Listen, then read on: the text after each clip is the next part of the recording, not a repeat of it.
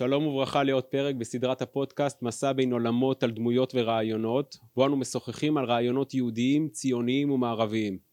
בשיחות אלו אנו מדברים עם האדם שאיתנו, מה מניע אותו ומה הופך אותו להיות מי שהוא כיום. היום אני שמח לארח את סגן אלוף במילואים, דוקטור מרדכי קידר. שלום. השלום והברכה. אז אתה גם מרצה לערבית במזרח תיכון באוניברסיטת בר אילן. ואיתך אני רוצה לשוחח על נושאים שהם מאוד אה, רלוונטיים למציאות שלנו כאן בישראל אה, ובגלל שהתוכן הוא גם מעניין וגם אה, נפיץ השיחה יכולה להתארך אבל המעלה בפודקאסט מה שאין ברדיו וטלוויזיה זה שאנחנו יכולים לדבר כמה שאנחנו רוצים. ו... שאלה כמה יאזינו לנו. אני בטוח שיאזינו.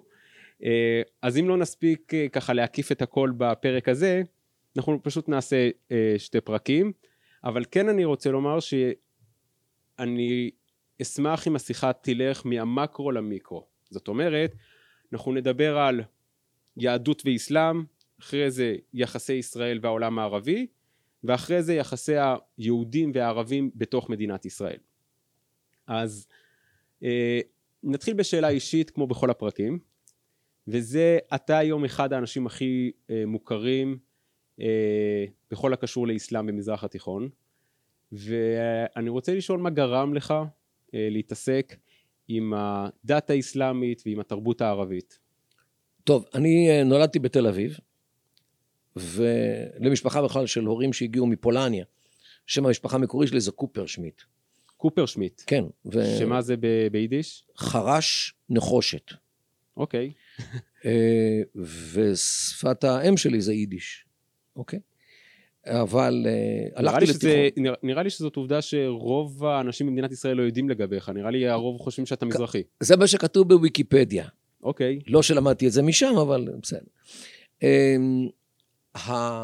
הקדר עשיתי כי הייתי צריך לעברת את השם בגלל איזושהי סיבה. בכל מקרה, um, למדתי בתיכון, בתיכון עירוני ב', הידוע בכינויו צייטלין, בתל אביב. ושם היה לנו מורה מדהים לערבית, אה, דוב עירון, ינעמו לו רגבי עפרו. אדם שהיה מגנט לחלק מהתלמידים, אלה שלמדו את השפה הערבית ואת התרבות הערבית, היסטוריה הערבית, אסלאם גם כן, והוא רדה בנו בפרך, בקבוצה של התלמידים במזרחנית בי"א-י"ב, גם בכיתות הראשונות, בט' וי', שאז היינו מעורבים עם אחרים, אבל בי"א ובי"ב היינו במגמה, שזה עם הרבה יותר אה, דגש על הלימודים הללו, וככל שהוא הטיל עלינו יותר מטלות, כך אהבנו אותו, אהבנו אותו יותר, ועשינו יותר את, את מה שהוא רצה. יצא מצב שכשסיימנו את התיכון, אה, כבר קראנו חלקים מהקוראן, מהחדית', מעיתונות, אה, ממאמרי מערכת אה, של עיתונים. היינו במצב שאתה יכול לקחת עיתון, לקרוא אותו רגל על רגל, בלי מילון, בלי כלום. ובאמת ברמה ממש גבוהה, וגם הציונים בבגרות אה, היו, היו בהתאם. והכיתה כולה הלכה כקבוצה לחיל המודיעין. כי חיל המודיעין חיפש אז אנשים שיודעים ערבית, ו... אז ככה הגעתי גם לחיל המודיעין דרך העניין הזה. אה, אני חייב להגיד שהתאהבתי בנושא הזה, של הערבית, אסלאם, כי בשבילנו זה היה משהו חדש. עולם שונה לחלוטין מאשר עולם התל אביבי שבו גדלנו. כן, זה פתאום להבין שאנחנו בסוף גרים במזרח התיכון ולא העתק של אירופה. כן, בהחלט. אה, וגם הבורות הגדולה שיש אה, בקרב עם ישראל על הסביבה שמסביבנו. בהחלט אה, נתנה לי את ההזדמנות, ושלא לדבר על השירות בחיל המודיעין, שגם היה מאוד מעניין. 25 שנה ששירתתי שם, ואיך אומרים, איך, נאמר על יעקב, ויהיו בעיניו כימים אחדים באהבתו אותה. כך שזה, משם, משם הגעתי. איזה יופי. תואר ראשון עשיתי במהלך השירות, הייתי שנתיים אה, בחופשת לימודים. אה, ותואר שלישי התחלתי לקראת השחרור, ולאחר שהשתחררתי ב-95, אה, ישבתי על הדוקטורט שהסתיים ב-97 ואושר ב-98. ומאז... ומאז אני מלמד בבר אילן. זהו, ואתה מופיע באמת בכל כלי התקשורת הערביים הכי פופולריים בעולם הערבי. אלה, אלה שמארחים ישראלים, כי... אל-ג'זירה לא, אבל מארח. לא, לא כל אמצעי התקשורת הערביים מארחים ישראלים. אל-ג'זירה כן, אבל לא, בש, לא, לא בשביל לתת לישראלים פתחון פה, אלא כדי לרדת עליהם. Hmm. וזה בעדותו של ג'מאל ריאן, האחראי תוכן של אל-ג'זירה, שהוא הודה בפה מלא, שכשהוא מראיין ישראלים, זה לא בשביל שהם יציגו את הנרטיב שלהם, אלא בשביל אה, להפריך את הנרטיב שלהם. אז לפני ו... שככה נצלול ל... אה, ליחסי התקשורת, איך להסביר את עצמנו בעולם הערבי, אה, צריך, אני רוצה ככה להתחיל מההתחלה. וזה שהמספר הכולל של המוסלמים היום בעולם זה 1.8 מיליארד איש, ולדבר הזה יש השלכות על כל העולם בכלל ועל ישראל בפרט. ואני רוצה ככה לפתוח בשאלה שהיא מאוד מאוד גדולה, אבל היא שאלה חשובה. וזה האם דת האסלאם היא דת קיצונית או דת מתונה? האסלאם, כמו היהדות, יש בו הכל. סופרמרקט של דעות. תראה היהדות, יש לנו מצד אחד את היהדות החרדית, נגיד תולדות אהרון, הקבוצה, כן, הנטורי קרתא אולי, הקבוצה הכי קיצונית מבחינה דתית, נגיד. הצד שני יש לך את התנועה הרפורמית, שרואה את עצמה גם כן כתנועה יהודית, ש... אוקיי, אז זה הקשת. כל אבל... כך רחבה. רק אצלנו, שאנחנו כולנו, מה, 12, 13 מיליון. אז תאר לעצמך איזה קשת יש כשיש לך פי אלף, כן, מיליארדים. כך שזה, בהחלט, יש באסלאם אה, אה, הרבה מאוד אנשים אה, אה, קיצוניים לחלוטין, נוראים ואיומים, אל-קאעידה ודאעש, אה, לפחות במנטליות שלהם, אם לא גם במעשים שלהם, אבל יש לך גם מצד שני הרבה מאוד אנשים שהם לא יהרגו אה, יתוש על הקיר. למה? כי הוא יציר אללה, ולכן יסלקו אותו כדי שלא יזיק להם, אבל, אבל לא, לא יעשו לו כלום. עד דקך יש. תראה, יש גם תופעות של חילון. אצלנו יש הרבה אנשים שהם יהודים בהגדרת עצמם כיהודים בלאום. בלי קשר לדת, לא מאמינים, ו, ובסדר, אצלנו איכשהו זה התקבל, גם מלכתחילה. באסלאם אין דבר כזה, אבל יש הרבה מאוד אנשים שלא שומרים מצוות בכלל, ואם תלחץ אותם לקיר, יגידו לך, אדוני, האסלאם הזה בכלל לא מעניין אותי, למרות שאני נולדתי מוסלמי ואני מוסלמי, כי אין לי הגדרה אחרת, ואני לא רוצה להגיד שאני יצאתי מהאסלאם, כי אז ישחטו אותי, אבל אין לי שום קשר, לא עם אללה ולא עם אף אחד. השאלה אם הקולות האלו נשמעים, אתה תיארת מקודם מציאות שישנם אה, אנשים שבעיתו שהם לא ייגעו, וזה נדמה לנו כ- כישראלים, או למי שלא, שרואה את זה מהצד, זה שהקולות האלו לא נשמעים. לא, לא. הקבוצה, הייתי אומר, המשמעותית ביותר, שהיא מתונה, באמת מתונה, שאין לה שום עניין אה, נגד אף אחד, זה מה שנקרא הסופים. אה, אפשר להשוות אותם למעין החסידים אצלנו. נכון. אנשים שהם יותר... שמתעסקים במיסטיקה. ספיריטואליים. מה שמעניין אותם זה הדרך הישירה לאללה, בלי שום תחנות ביניים, לא מעניין אותם מי שולט עליהם, לא מעניין אותם הכלכלה. הם גם אנשים שלפחות באידיאולוגיה הם לא עוסקים בהבלי העולם הזה, כמו כלכלה, רכוש, אלא כל מה שנקרא חסבי רבי, כל מה שיש לי זה רק את אללה במרומים, לא מעניין אותם מי שולט עליהם ומי לא שולט יותר עליהם. יותר מזה, יש כאלו סופיסטים, ממה שאני יודע, שהם מתנגדים למדינה. זאת אומרת, הם מתנגדים ללאום. מדינה זה סיפור של אינטרסים ושלטון. זה לא, לא מתעסק, זה לא שהם נגד, הם פשוט לא מתעסקים עם זה, זה לא, עניין, זה לא עניינם. הם משתדלים לא להתעסק עם, עם הבלי העולם הזה, בין עם הכלכליים הפרטיים שלהם ובין עם הציבוריים של כל הקהילה, שזה איך אתה מנהל את הקהילה, שזה בעצם המדינה. אז הייתי אומר, הקבוצה המשמעותית ביותר של, אה, של אנשים באסלאם, הם נעמדים בכחמישה אחוז מהאסלאם. ואגב, גם בארץ יש אה, קבוצות סופיות, אבל הם לא קבוצה אחת, יש כל מיני אה, טריקות, מה שנקרא, כל מיני, כל מיני חצרות, אם, אם ניקח את המונח אצלנו, של, ה, של הסופים. וכן, חוקרת בשם שרה סבירי כתבה עליהם אה, ספר מאוד חשוב. השאלה היא האם החמש אחוז האלו, איפה ה-95 אחוזים?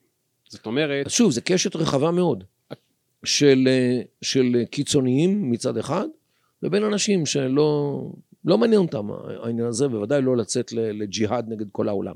איפה הבעיה? אה, גם אם נאמר שיש שם עשרה אחוז, קיצוניים מאוד, חמישה אחוז, אוקיי? אחוז, אחד, לא יותר. בוא, בוא נניח, וזה הרבה יותר, בוא נניח שרק אחוז אחד מהאסלאם הם חבר'ה שהם היו מוכנים, או תומכים, או מצדיקים שחיטת אנשים, דאעש וכל הדברים הללו. אחוז אחד ממיליארד ושמונה מאות מיליון זה שמונה עשר מיליון. זאת אומרת שיש לך בעולם, אם אני צודק שזה אחוז אחד בלבד, אז יש לך שמונה, בעולם 18 מיליון ג'יהאדיסטים שיהרסו את העולם בשביל לפרוס את האסלאם על כל העולם. אוקיי? זה 18 מיליון יותר מדי. כן. וכאן הכמות הופכת לאיכות. עכשיו, איפה הבעיה? גם אם הרוב הגדול נגדם, אז בחברה דמוקרטית הם במיעוט, יושבים בצד וצועקים. בחברה, אין דמוקרטיה בעולם האסלאמי, בעיקרון. אז, אז, אז הם עושים מה שבא להם. והרוב המתון, שנגיד שהוא קיים, לא מעניין אותם. לא מרתיע אותם, לא משכנע אותם, לא מדבר אליהם, הם לא מקשיבים לו ולא מאזינים לו, לא אכפת להם ממנו. ולכן אותם 18 אה, אה, אה, מיליון הם מה שנקרא רדיקלים חופשיים. אבל בסוף ה-18 מיליון האלו, שכמו שאמרת מקודם זה הרבה יותר, אה, רוב קורבנות הטרור הם מוסלמים. אז ההיגיון אומר שהמוסלמים הם אלו שיהיו נגד הזרם הקיצוני הזה. תראה, ליבי אומר לי שקורבנות הטרור ומשפחותיהם, היהודים והנוצרים וההינדים, כשתספר להם שרוב קורבנות הטרור הם מוסלמים, זה לא מנחם אותם. לא, אני לא אומר עכשיו שזה מנחם, אני רק אומר מבחינת הדינמיקה בתוך הדת האסלאמית, איך זה שהרוב המתון, או, או לא המתון, איך זה שהרוב הדומם לא יוצא נגדם. תראה, הדינמיקה בתוך האסלאם היא דינמיקה אלימה, לא מהיום ולא מאתמול. השיעים רוצחים סונים, וסונים רוצחים שיעים, מיום שהסכסוך בין הסונה והסונה והשיעה פרץ. והסכסוך הזה פרץ ביום שבו מוחמד, נביא האסלאם, מת. כי המאבק הוא על הירושה. זה התחיל מהמאבק על הירושה בין הבן דוד שלו, עלי בן אבי טלב, שחושב שזה מגיע לו, הוא וסיעתו, וסיעה בערבית זה שיעה, שזה השיעה, ובין האחרים שלקחו לו, אכלו לו ושתו לו. אוקיי? והם מתנהגים באלימות, אלו, אלו מול אלו, כבר משחר האסלאם. שמע, זה, זה, הסכסוך הזה פרץ ב-632. הם כמעט הגיעו למלחמה ממש עם, עם, עם חרבות וכידונים ב-661, וב-682, 30 שנה, 50 שנה אחרי זה, כבר היה שחיטה נורא ואיומה בקרבלה, שהצבא של החליף האומאי יזיד בן מועאוויה, שחט את חוסיין בן עלי, הבן של עלי מייסד השיעה, הוא והמשפחה שלו ותומכים שלו בקרבלה, ועד היום השיעים מאזכרים את האירוע הזה בהלקאה עצמית, כן, חותכים לעצמם במוח, הם, הם, לא, הם, הם לא מתים מזה, אבל עושים טקסי, מה שנקרא טקסי תעזיה, זאת אומרת טקסי אה, זיכרון או תנחומים. על מה שקרה לחוסיין בן עלי, עם שפך דם לא נורא. אה, אה, טקסים שאתה מסתכל על זה, אתה, אתה אומר, וואו, מה, מה קורה עם האנשים הללו? והם מנציחים את השנאה בין הסונה והשיעה עד היום הזה, ולכן כבר בדורנו ראינו את המלחמות הנוראות והאיומות. מלחמת איראן-עיראק, בין 1980 ל-1988, כמיליון הרוגים משני הצדדים ביחד. אה, היא בעצם הייתה בין סדאם חוסיין הסוני לבין השלטון של האייתולות השיעים. זה בפירוש היה פה סיפור סוני שיעי. בתוך אה, פקיסטן, בתוך אפגניסטן, יש שם עדה שנקראת הזרה באפגניסטן, שהם שיעים, שהם מפוצצים להם את המסגדים כל פעם מחדש. זה, זה דברים נוראים מה שקורה שם. בלבנון, חיזבאללה השיעי השתלט על כל המדינה. והמדינה קורסת. והמדינה קורסת, שלא לדבר על מה שהוא הרג בדרך, הרג את חרירי הסוני, על פי מה שמצא בית הדין הבינלאומי שהורכב לכל הנושא הזה, מה עשה חיזבאללה לסונים בסוריה? שמע, יש שם שני כפרים אה, שהחיזבאללה עצרו עליהם, הרעיבו אותם למוות. למוות. הרגו אותם ברעב. איפה מת... נשמע דבר כזה? מתי זה היה? לפני שלוש שנים. אה, ב... כשחיזבאללה בא לעזרת אסד. כן, לעזרת אסד. הטילו פואה וכפריה, שני, שני כפרים אה, סונים.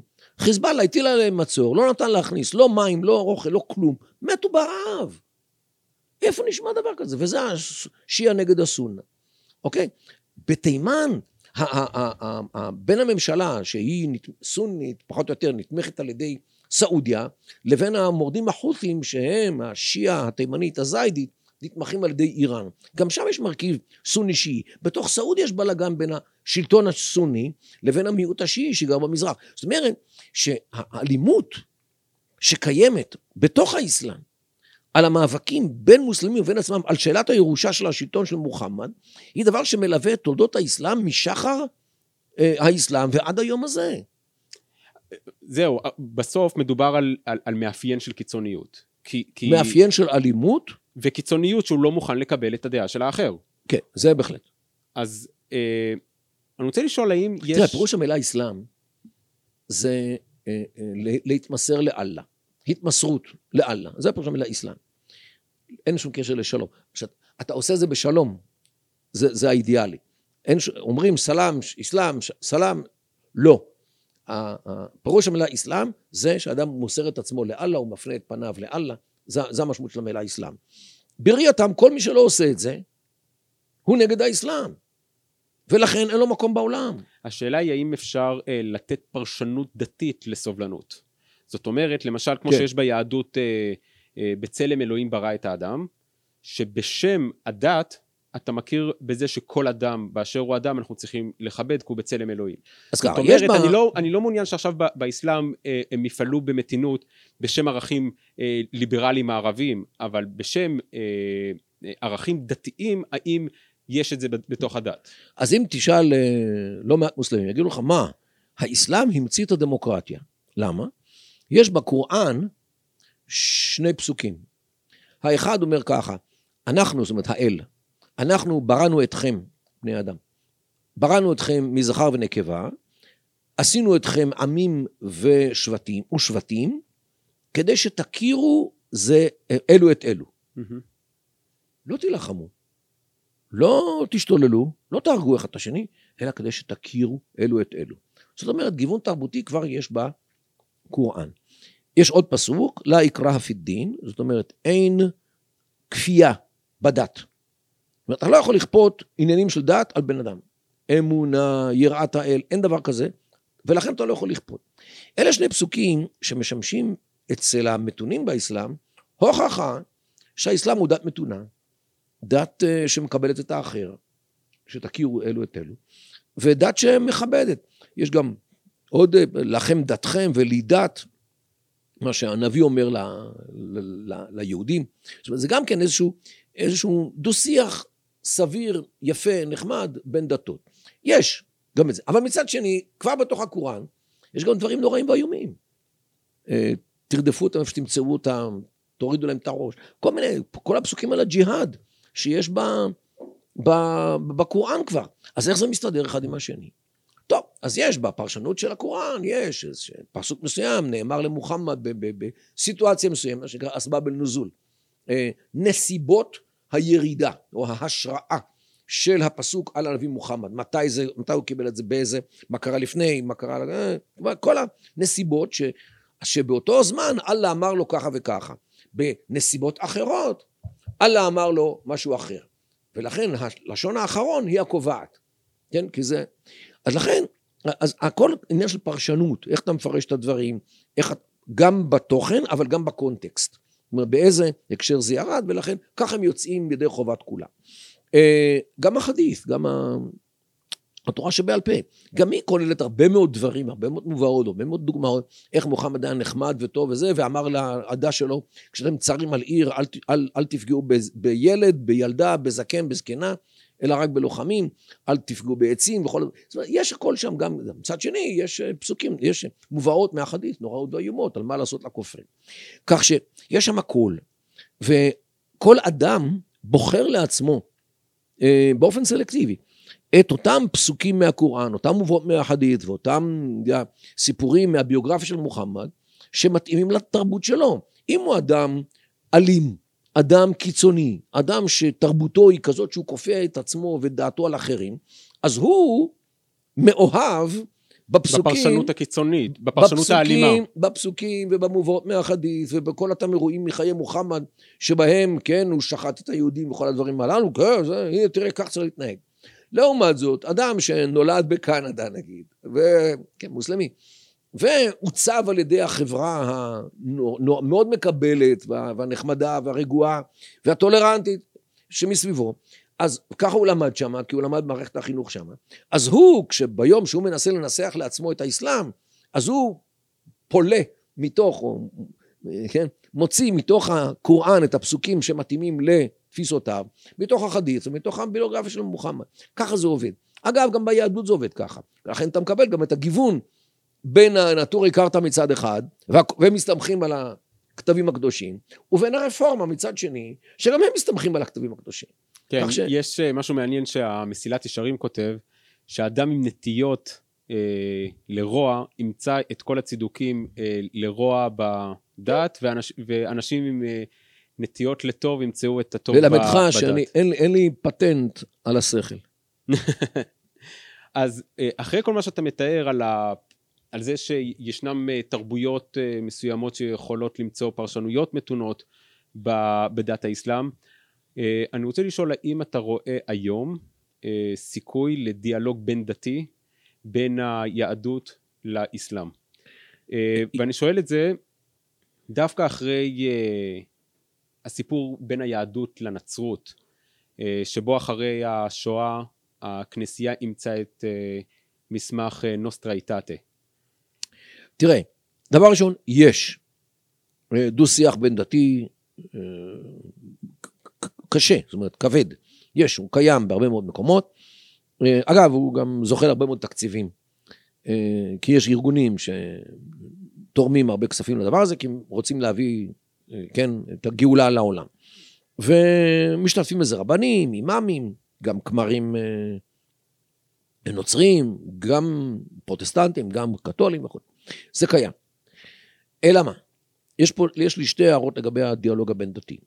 דבר ראשון, אה, בדיאלוג הזה, מי שמשתתפים זה מי שמלכתחילה מוכנים לשבת עם האחר, להצטלם איתו, כי תדע, כן, בכל פעם שיש כזה מפגש, אז יש תמונה. אה, אבל יש גם מפגשים... אה, זאת אומרת, זה דווקא המתונים בשתי הצדדים. המתונים. ותחשוב שמי שמצטלם, אז אין לו, אין לו בעיה שהתמונה שלו, יחד עם הרב, נדבר על מוסלמי, כן? התמונה עם הרב מצד אחד והכל מצד שני, תופיע בפייסבוק, או באתר אינטרנט של הארגון המממן את זה, וזה בסדר. אני מדבר איתם, וזה, זאת אומרת, אין לו בעיה עם הדבר הזה, גם דיברתי איתם, גם נפגשתי, הסכמתי או לא הסכמתי, אבל אין לי בעיה עם זה. ואלה האנשים. איפה הבעיה? אותו אדם שמשתתף בזה, המוסלמי, אין לו שום יכולת לשכנע את הקיצונים, אלה שלא רוצים לשבת, לא עם היהודי ולא עם הנוצרי, כי לא רוצים לדבר איתם, וגם אין להם מה לדבר איתם, ואין לו שום דרך לשכנע את הקיצונים. הוא לא משכנע אותם. ולכן זה נורא נחמד, למשכנע את המשוכנעים, זה עובד יופי. האם המשוכנעים יכולים להשפיע על הלא משוכנעים?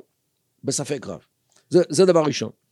דבר שני, מבחינת היהדות, לפחות מה שקורה אצלנו, ואני רואה את זה יותר מדי פעמים, בדרך כלל מי שמשתתף בזה זה רבנים. רבנים שמילאו את קריסם בש"ס ופוסקים, אוקיי? הם לא יודעים על האסלאם כמעט כלום. והיכולת שלהם להציב שאלות לצד האסלאמי מוגבלת לחלוטין. ואין להם ברירה אלא לקבל מהצד האסלאמי את כל מה שהוא אומר על עצמו. אתה מתכוון אה, שאלות תיאולוגיות? תיאולוגיות, התנהגותיות, כל מה ש... כל מה ש... תראה, הנושא של הג'יהאד, כן? או הטרור, מה שאנחנו קוראים. אה, יגיד לך מוסלמי סטנדרטי, רגיל, והוא מאמין בזה, שהאסלאם נחטף. הייג'קט, הם אומרים באנגלית. למה? האסלאם זה דת של קבלת האחר, אין כפייה בדת, יצרנו אתכם, כן, עמים ושבטים כדי שתכירו.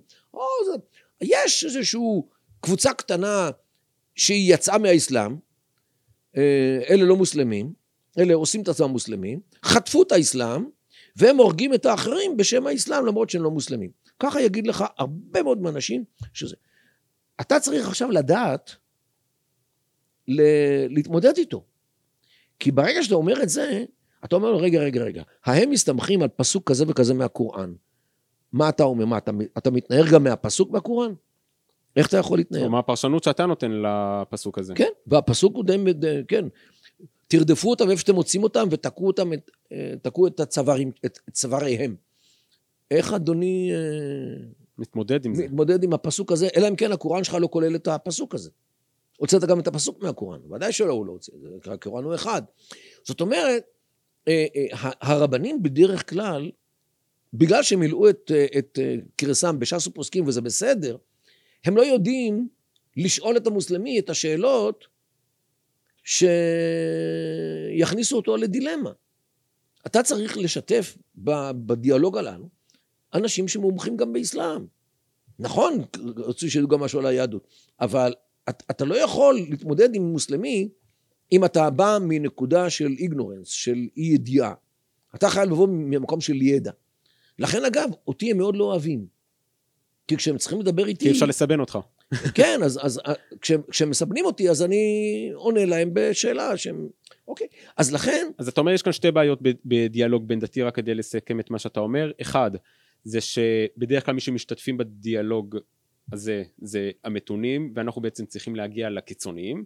שתיים, זה שמהצד היהודי אה, מייצגים את, אה, מייצגים את זה רבנים שלא יודעים על האסלאם, והם לא יכולים לאתגר את האסלאם. כן, אלה שתי הבעיות העיקריות.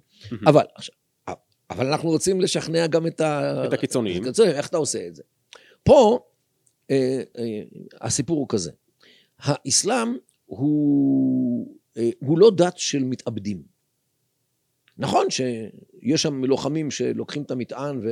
ומתאבדים, אבל כקהילה, העולם האסלאמי הוא לא מתאבד, הוא עולם שרוצה לחיות. זאת אומרת, הוא פועל באופן רציונלי.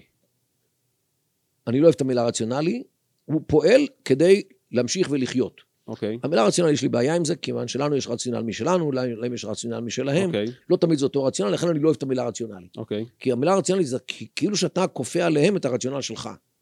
לא, אני מתכוון לומר רציונלי באופן ש... לא, ש... אתה אומר ככה, פועלים... אנחנו, אנחנו רציונליים, הם רציונליים, ולכן אנחנו בעצם רוצים אותו דבר, כן? לא, כשאני אומר גינה, רציונלי... גינה על יד הבית ומכונית נחמדה. כשאני אומר רציונלי, אני מתכוון שהם גם פועלים משיקולי רווח והפסד. הם פועלים כדי להצליח ולא כדי להיכשל. אוקיי. אוקיי? עכשיו, אה, ברגע שהאסלאם, וזה כבר במסורת האסלאמית הקדומה, ברגע שהאסלאם נתקל באויב חזק מדי, אז האסלאם יכול לעשות איתו שלום, לקבל אותו. למרות שבעיקרון הוא כופר ואין שום דרך לקבל אותו. אבל באופן זמני אפשר לעשות שלום עם כופר. וזה כבר מוחמד, נביא האסלאם עשה, כאשר הוא היה, רצה להילחם בכופרים של מכה, עיר מולדתו, הגיע עם החבר'ה שלו ממדינה, בזה, הוא, הוא, כן, הוא הרי עבר למדינה ב-622, בהיג'רה. ב-628, שש שנים לאחר מכן, הוא ריכז צבא ואימן אותו והכל, והלך למכה לכבוש אותה. כדי, כן. כדי לכבוש אותה. גם ו... כדי לכבוש וגם כדי אה, להחזיר את הכבוד שלו אחרי שאנשי מכה זרקו שלו, אותו. כן, כן. אז, אבל הם, אנשי מכה, יצאו כנגדו בצבא גדול, והוא הבין שאם הוא מסתבך איתם, אז זה סופו. אז הוא בא איתם בהסכם לשלום זמני לכמעט עשר שנים. מה שנקרא שלום חודייביה. והוא הלך לשם, הם חזר, חזר למדינה, הם חזרו למכה, ישבו שנה, שנתיים, ראו שהוא רציני, לא, לא מתקיף אותם, אז הם הלכו לביזנס. הלכו להודו, הלכו לאסיה קטנה, הוא עשה להם שלום בדרך. וברגע שהוא ראה שהם הלכו, הגברים הלכו, השאירו שם את האנשים, את הילדים באיזשהו חיל מצב קטן, לקח את הצבא שלו, התנפל עליהם ב-630. שנתיים אחרי שהוא עשה איתם הסכם לעשר שנים. כמעט עשר שנים. זאת אומרת, מזה לומדים באסלאם שני דברים. א', כשאתה מוסלמי, אתה חלש, והאויב חזק, ואי אפשר לנצח אותו, אז אתה יכול לתת לו שלום זמני. זה הדבר ראשון. דבר שני, כשהוא נרדם בשמירה, או הלך לביזנס, או כל פנים נחלש, אתה יכול uh, לעשות מה שצריך, גם אם זה בתוך תקופת השלום הזמני. למה? כי ככה מוחמד עשה, והוא הרי היה מונחה על ידי אללה. הוא לא יכול היה לטעות, כן? הוא מעסום, לא מסוגל לטעות. ואם הוא עשה, אז הוא אומר שכך צריך לעשות. ולכן זה תקדים לאיך מוסלמי יכול מצד אחד לחיות בשלום זמני. אם הכופר החז... החזק מדי, כל, אבל זה יישאר כל עוד הוא חזק מדי. עכשיו, מה אני אומר? אין, אין בעיה. אני רק רוצה להוסיף כאן עוד פרט, שבאסלאם אה, הפוליטיקה איך שהארגונים והחברות פועלות, זה מתוך אה, חיקוי של מוחמד עצמו. זאת כן, אומרת, הוא המודל. הוא המודל, אה, מה שאין ב, ביהדות ובשאר הדתות, אה, שרק לפי הספר, ובאסלאם יש את איך שמוחמד התנהג, גם אנחנו צריכים להתנהג. תראה, אצלנו זה... ולכן כש... אילו באופן תיאורטי היה לנו ספר שמספר לנו בדיוק מה עשה משה רבינו, איך הוא התלבש, איך הוא אכל, מה הוא בירך לפני האוכל, מה הוא בירך אחרי. אם היה כזה ספר, אני רוצה להניח שהוא היה המקור העיקרי להלכה. לא מחייב, אבל אין. לא מחייב אם זה לא היה ספר ציוויים. זאת אומרת, אה, כל, אם אני יודע שמשה התנהג בסיטואציה מסוימת, איך שהוא התנהג, כל עוד שזה לא ציווי אצלנו, נכון, זה לא אומר. בניגוד לאסלאם, ששם כן.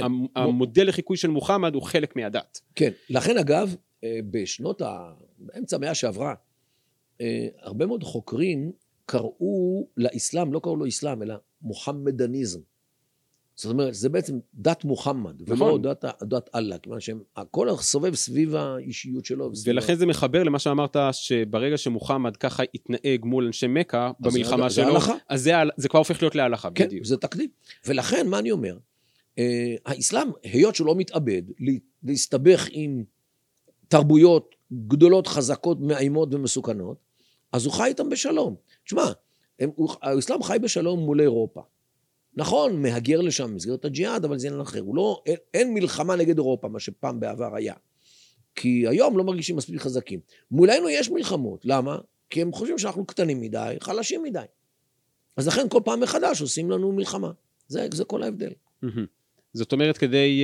Uh, השלום חייב לבוא מתוך עוצמה ב- באזור השלום, הזה. השלום לא יכול להתבסס אלא על עוצמת הצד השני.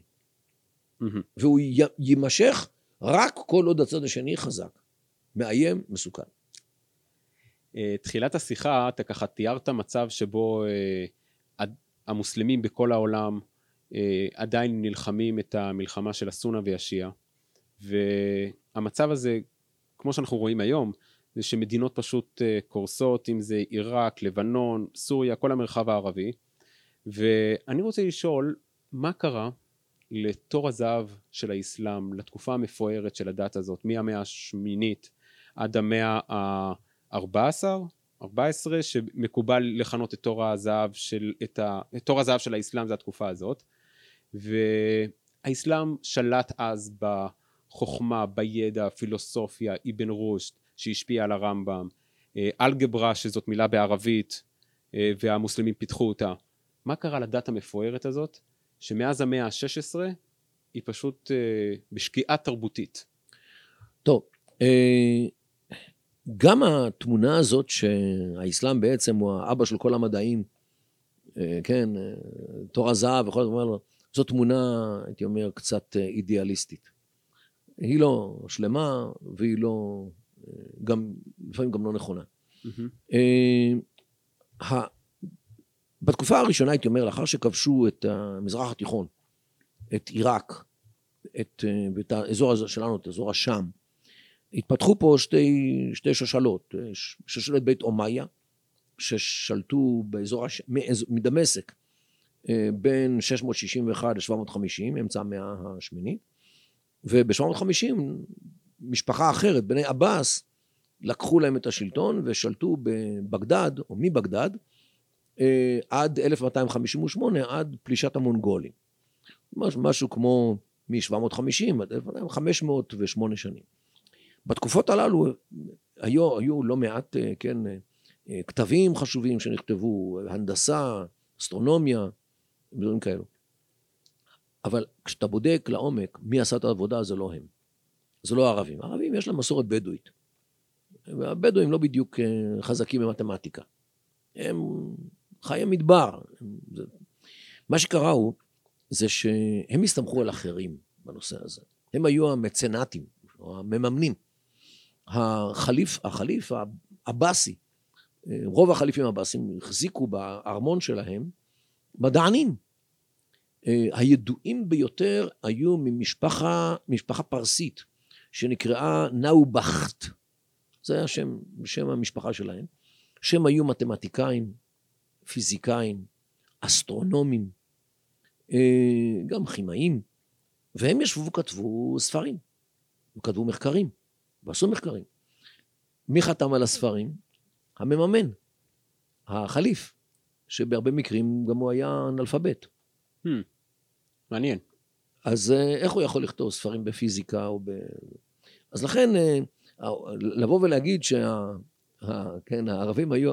אז נכון, תשמע, הם מימנו וארגנו מפעל התרגומים הענק, שבו יהודים בדרך כלל אה, תרגמו למשל את כתבי היוונים, אריסטו, דברים כאלו, תורגמו על ידי יהודים לערבית, וככה הם נשמרו. אה, איך, איך יודעים את זה שיהודים היו המתרגמים? בערבית יש שני, שתי אלפביתה. האחד זה במילון, והשני זה במסמכים. במילון זה אליף, בא, א', ב', תא, תא, ג'ים, ח, ח, דל, זל, אין שום קשר כמעט לעברית. לעומת זאת, בסעיפים של מסמכים, זה א', ב', אליף, בא, ג'ים, דל, ה', וואו, זי, ח, ט, יא, העברי לגמרי. וואלה. והם, הערבים בדרך כלל חיים בשתי מערכות אלפבית. מערכת אחת למילון, שהיא המערכת הערבית, מערכת שנייה, שמה שנקרא אב, אב, אבג'ד הווז, כן? א', ב', ג', ד', ה', אה, הם לא יודעים שזה האלפבית העברי. וואלה, אם הם רק היו יודעים. הם לא יודעים. הם, הם יודעים שיש כזה סדר של האותיות, אבל הם לא יודעים שזה האלפבית העברי. כשאתה מספר להם שזה נכנס לתרבות הערבית, כן, הסיעוף, באלפ... השימוש באלפבית העברי, בגלל מתרגמים יהודים, יגידו, אלה הקונספירטורים, כבר אז הם היו. אוקיי? אבל כשהרמב"ם מצטט את אבן רושט ואבן סינה בפילוסופיה, הרמב"ם גם מצטט את אריסטו ואת המערבים. יקירי, את אבן סינה הקיאו בעולם האסלאמי, שרפו את הספרים שלו. אבל הוא צמח באקלים אגב, אסלאמי. אגב, גם של הרמב"ם. אבל הוא צמח באקלים אסלאמי.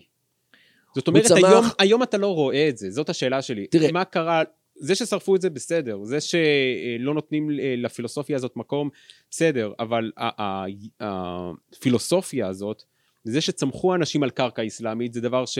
תראה, אולי... אני, לא, אני לא טוען שבאסלאם לא היו הוגי דעות פילוסופיים. אבן תימיה, אה, היו, בלי סוף היו. מה, היו. איפה הבעיה? רוב האוכלוסייה לא הייתה שם בכלל. אין שם תרבות של למדנות בהיקף, של, בהיקף החברתי.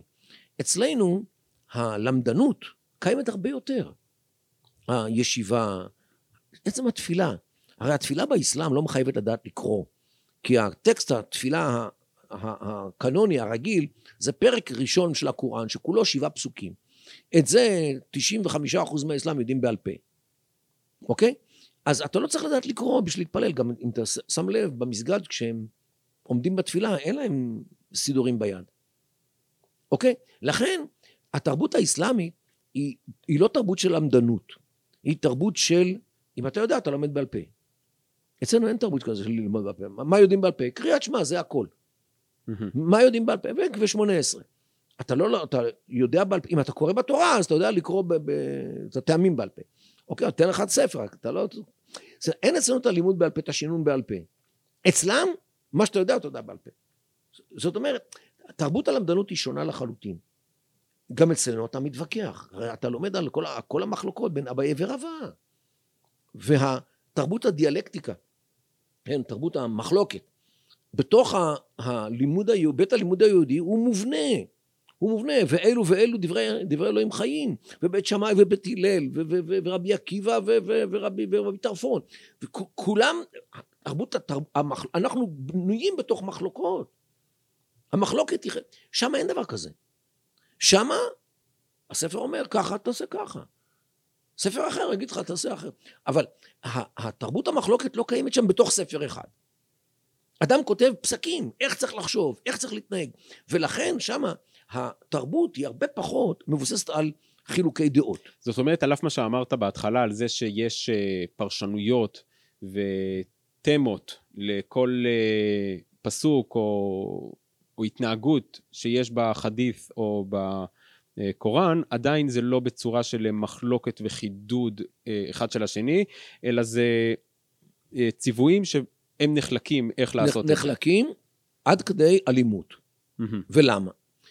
לנו, מאז חורבן בית שני, אין, אין לנו מלוכה, אין לנו סמכות, אנחנו היינו משועבדים לעמים אחרים. ולכן אין שום בעיה שפלוני יושב ב- ב- ב- בישיבה ויתווכח עם פלמוני על אה, איך צריך לראות המקווה ואיך איך השחיטה הכשרה ואיך לשמור שבת. אין לזה שום משמעות שלטונית, כי השלטון לא היה בידינו, אוקיי? אז אם השבת נכנסת בשקיעה, או 20 דקות אחרי השקיעה, או 20 דקות לפני השקיעה, מה, אין נפקא מינה שלטונית, אוקיי? אז נכון, יש נפקא מינה מי יהיה מכובד יותר, מי יהיה מכובד פחות, אבל זה לא... באסלאם, היות שהדת שלטת, אז אם אתה חושב ככה, ולא כמו השליט, אז הסיכוי שלך לאבד את הראש גדול מאוד, כי אתה נחשב כמורד. כי שם המחלוקות מיד התפרשו בהיבט הפוליטי, Hmm. פוליטי שלטוני. ולכן הנושא הזה של כפיית דעה על הציבור, כי ככה חושב החליף או השליט, זה מובנה בתוך האסלאם. למה? כי האסלאם הוא דת של שלטון. Hmm. דין ודאולת אמן, כן? דת ושלטון הם תאומים. ולכן אה, אמיר אל-מואמינים, כן? ראש השלטון הוא גם הראש הארצי שלהם, של ענייני המדינה, אבל הוא גם ממונה על הדת. הוא אה. גם וגם. אין שם חלוקה בין מלך ונביא. נכון, הביטוי הכי אה, בולט של זה בשנים האחרונות זה היה אבו בכר אל-בגדדי אה, של דאעש. כן. שהוא הגדיר את עצמו גם כראש החליפות, אבל גם ראש השלטון. הוא בדיוק, אבל בדיוק, כמו החליפים שהיו לאסלאם. שאותם הוא ניסה לחקות. ממוחמד, אולי גם מוחמד, ועד עד שנגמרה החליפות ב- לפני כמעט מאה שנה. הוא, הוא היה בדיוק החליף, הוא בעצם חידש את החליפות אחרי שהיא בוטלה על ידי מוסטפא כמאל אטאטורק. אבל הוא לא היה שונה מחליפים שהיו, אה, כן, לאורך ההיסטוריה האסלאמית. אה, זה לא כך נראה לנו, כי אנחנו לא כל כך אוהבים את השחיטות והכל, אבל זו הייתה השיטה של איך, אה, איך משלו אחד בשני שם.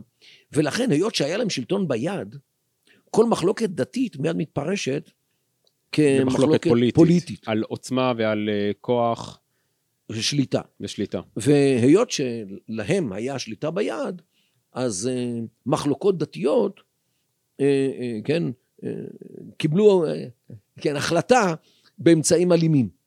מה שלא היה אצלנו, כי אצלנו לא היה אלימות. גם אתה לא יכול להוציא להורג. אם אתה, כן, שייך למדינה אחרת ששולטת עליך, אתה לא יכול להרוג אנשים.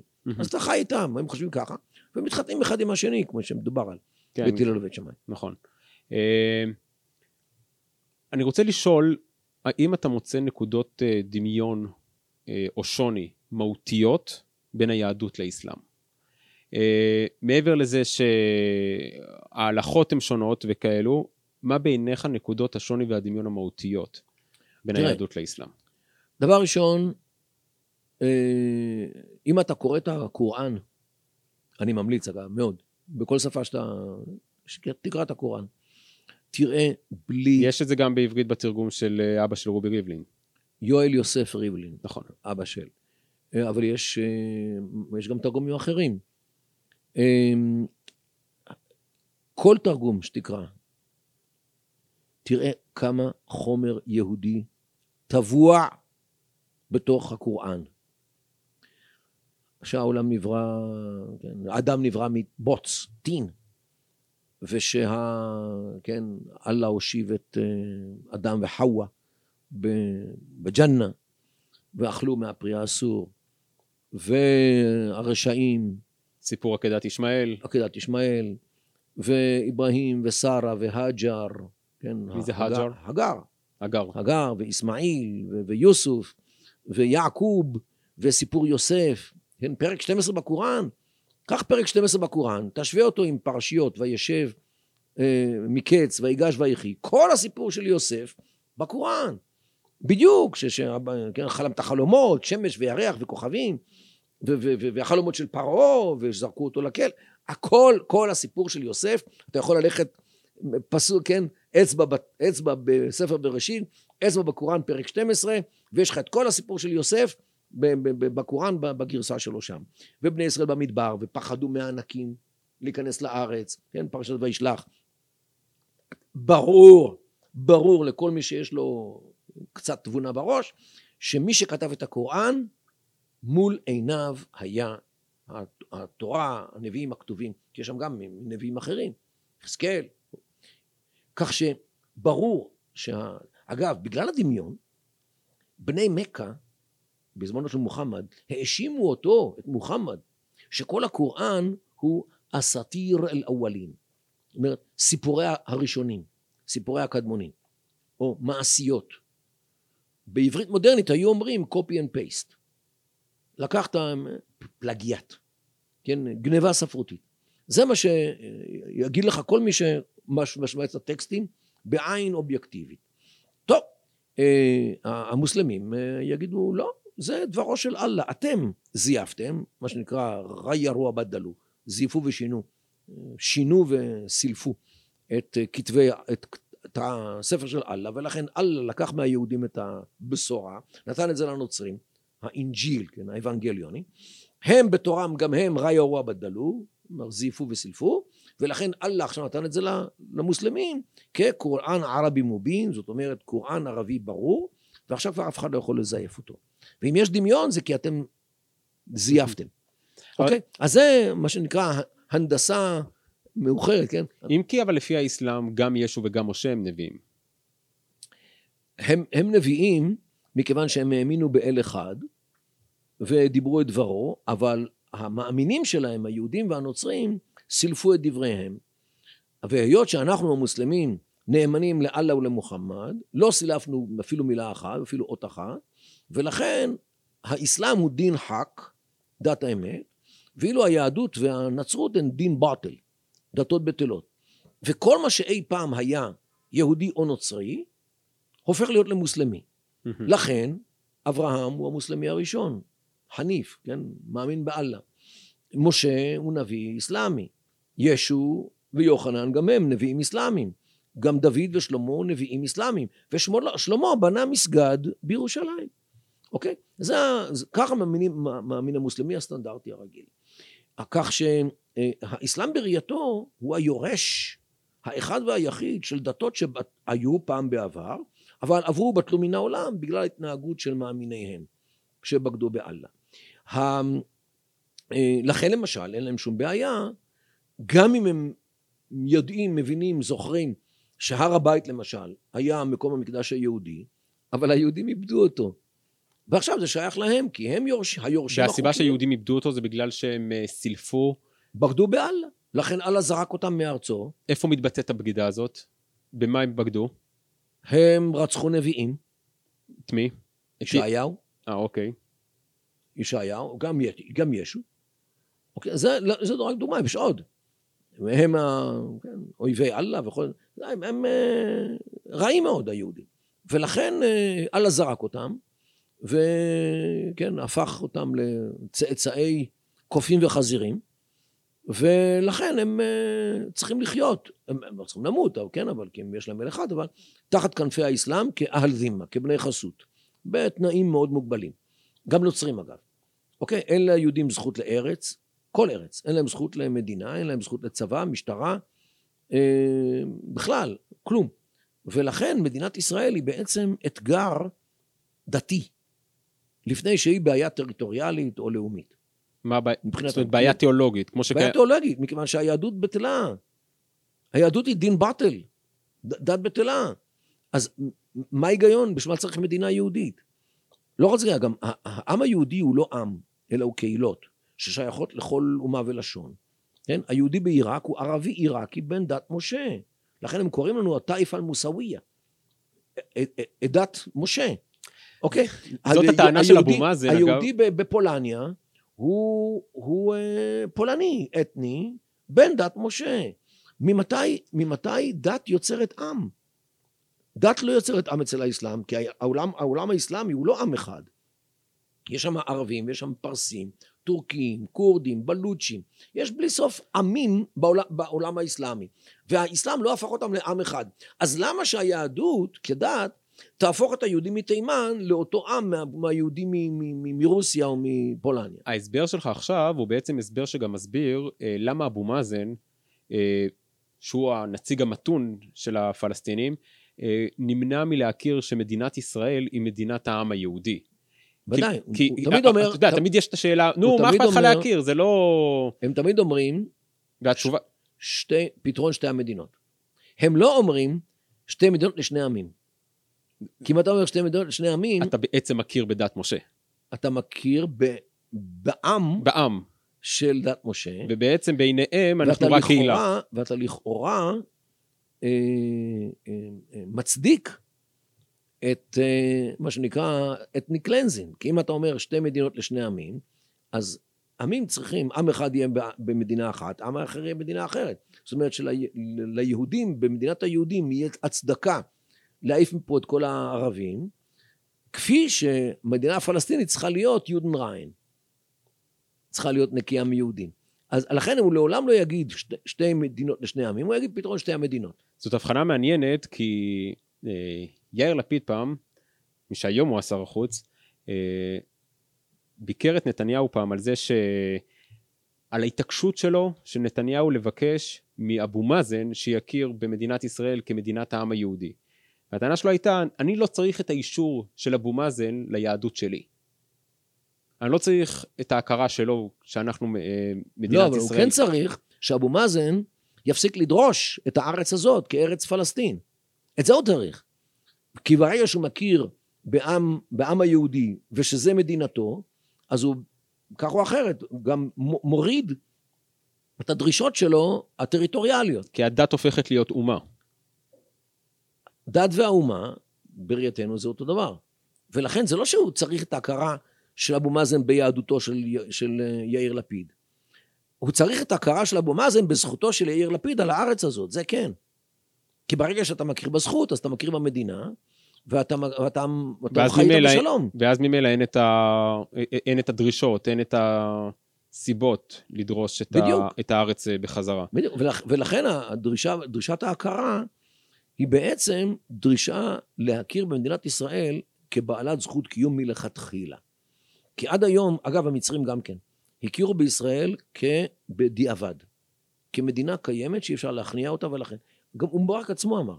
מובארק אמר לתקשורת, אני לא אכיר במדינת ישראל כמדינת העם היהודי גם בעוד אלף שנה. Mm. ומובארק שהיה איתנו בשלום. וצריך, אנחנו לא תמיד מבינים את הדקות הזאת. נכון, אז אה, אה, בדיוק על הדבר הזה של אה, יחסי ישראל והעולם הערבי, אני גם רציתי להספיק לדבר בפרק הזה, אבל כבר אין זמן, עבר שעה, הספקנו להקיף רק את יהדות ואסלאם, אז כמובן שאני אשמח לעשות איתך עוד פרק כדי לדבר גם על אשמח. ישראל והעולם הערבי. אבל לסיום הנושא הזה של יהדות ואסלאם, אני רוצה לשאול שאלה אחת. האם, אתה, האם יש משהו באסלאם שרוב הבני אדם לא יודעים עליו, ואתה חושב שזה חשוב שהם ידעו? כן. מה? אה, את הקונספט של הג'יהאד. Mm-hmm. אנשים חושבים שג'יהאד זה מלחמה, טנקים, חרבות, חגורות נפץ. זה נכון, אבל חלקי מאוד. כי ג'יהאד פירושו בערבית מאמץ, וכשהייתי מתרגם את זה לעברית, הייתי אומר מילה אחרת, השתדלות. Hmm. קח את המילה השתדלות, פלוס את המילה מאמץ, השתדלות תוך מאמץ, זה... ג'יהאד. זה ג'יהאד. זה התרגום האמיתי, okay. אוקיי. הקונספטואלי, של המילה ג'יהאד. לכן, הג'יהאד זה לא רק מלחמה. ג'יהאד זה גם חינוך לאסלאם. ג'יהאד זה גם תקשורת. להקים אמצעי תקשורת שייטע באנשים את האסלאם כדי שילכו להילחם עבורו. אל-ג'זירה למשל עושה ג'יהאד תקשורתי. זה ברור. זאת, זאת אומרת... ג'יהאד זה גם פוליטיקה. זאת אומרת ג'יהאד... לשבת בכנסת ולקעקע את יסודותיה היהודים הציונים של המדינה הזאת, זה סוג של ג'יהאד, ג'יהאד אזרחי, או ג'יהאד הג'יהאד, פוליטי. זאת אומרת, הג'יהאד זה התאמצות והשתדלות אה, לקידום הג'יהאד, לקידום האסלאם. לקידום האסלאם, mm-hmm. מה שנקרא, כדי שתהיה, אני מתרגם, כדי שתהיה מילתו של אללה על העליונה ומילת הכופרים על התחתונה. Hmm. זה, ה, זה הקונספט של הג'יהאד. ולכן ג'יהאד כלכלי. BDS, אתה יודע מה? שריפות יער בהרי ירושלים או בגליל, גם זה ג'י, ג'יהאד השריפות. זה ג'יהאד. מה שהיה פה במים, הפרעות וזה, זה ג'יהאד. לשרוף מכונית של יהודי כי הוא יהודי זה ג'יהאד. לפרוץ לבית שלו, חס וחלילה להרוג אותו, זה ג'יהאד. ג'יהאד, אם אני צריך לסכם את מה שאתה אומר, זה שכל, לפעול בכל האמצעים שבהם בסופו של דבר אה, מילתו של אללה, מילתו של האל, תשלוט, ו, וכמובן בתרגום האסלאמי שלו, אה, תשלוט על הכופרים. כן. שהם יהיו על התחתונה והאסלאם והאל יהיו אה, אה, בדיוק, על העליונה. בדיוק, זה, אהה. זה הג'יהאד. והעולם לא מודע לכך. הג'יהאד אומר, אם אני אומר ג'יהאדיסט, אומרים, לא, הוא לא ג'יהאדיסט, אין לו חרב ואין לו מטען חבלה. לא. ג'יהאד זה גם מי שיושב באוניברסיטה בישראל ועושה מתוכה BDS. תשמע, זאת הבנה אה, מחכימה שלא חשבתי עליה אף פעם, ואני ממש שמח ששאלתי לא, אותך את לא- השאלה לא הזאת. יודעים. אני ממש שמח ששאלתי אותך את השאלה הזאת כשאלה פתוחה של אם אתה רוצה לומר משהו שיהיה אה, משהו על האסלאם שרוב הבני אדם לא יודעים, אבל אה, אתה חושב שזה חשוב שידעו, אז הנה, תשובה אה, מדהימה. אז אה, עם הפרק הזה אה, נסיים, ודוקטור מרדכי קידר, ממש תודה רבה שבאת, בבקשה. ובפרק הבא אנחנו נשוחח אה, על ישראל והעולם הערבי, ועל יחסי יהודים וערבים בתוך מדינת ישראל. תודה רבה. בבקשה. את הפרק הזה, יחד עם שאר הפרקים, תוכלו למצוא ביוטיוב לצפייה, ובכל אפליקציות השמע להאזנה. תודה רבה לקרן תקווה ישראל, שפודקאסט זה מופק בחסותה, ותודה לאהרון זיידמן ויעקב טוויטור שמקדישים מזמנם היקר לעריכת הפרקים, ותודה גדולה לכם, המאזינים, על כל הפידבקים שאתם שולחים.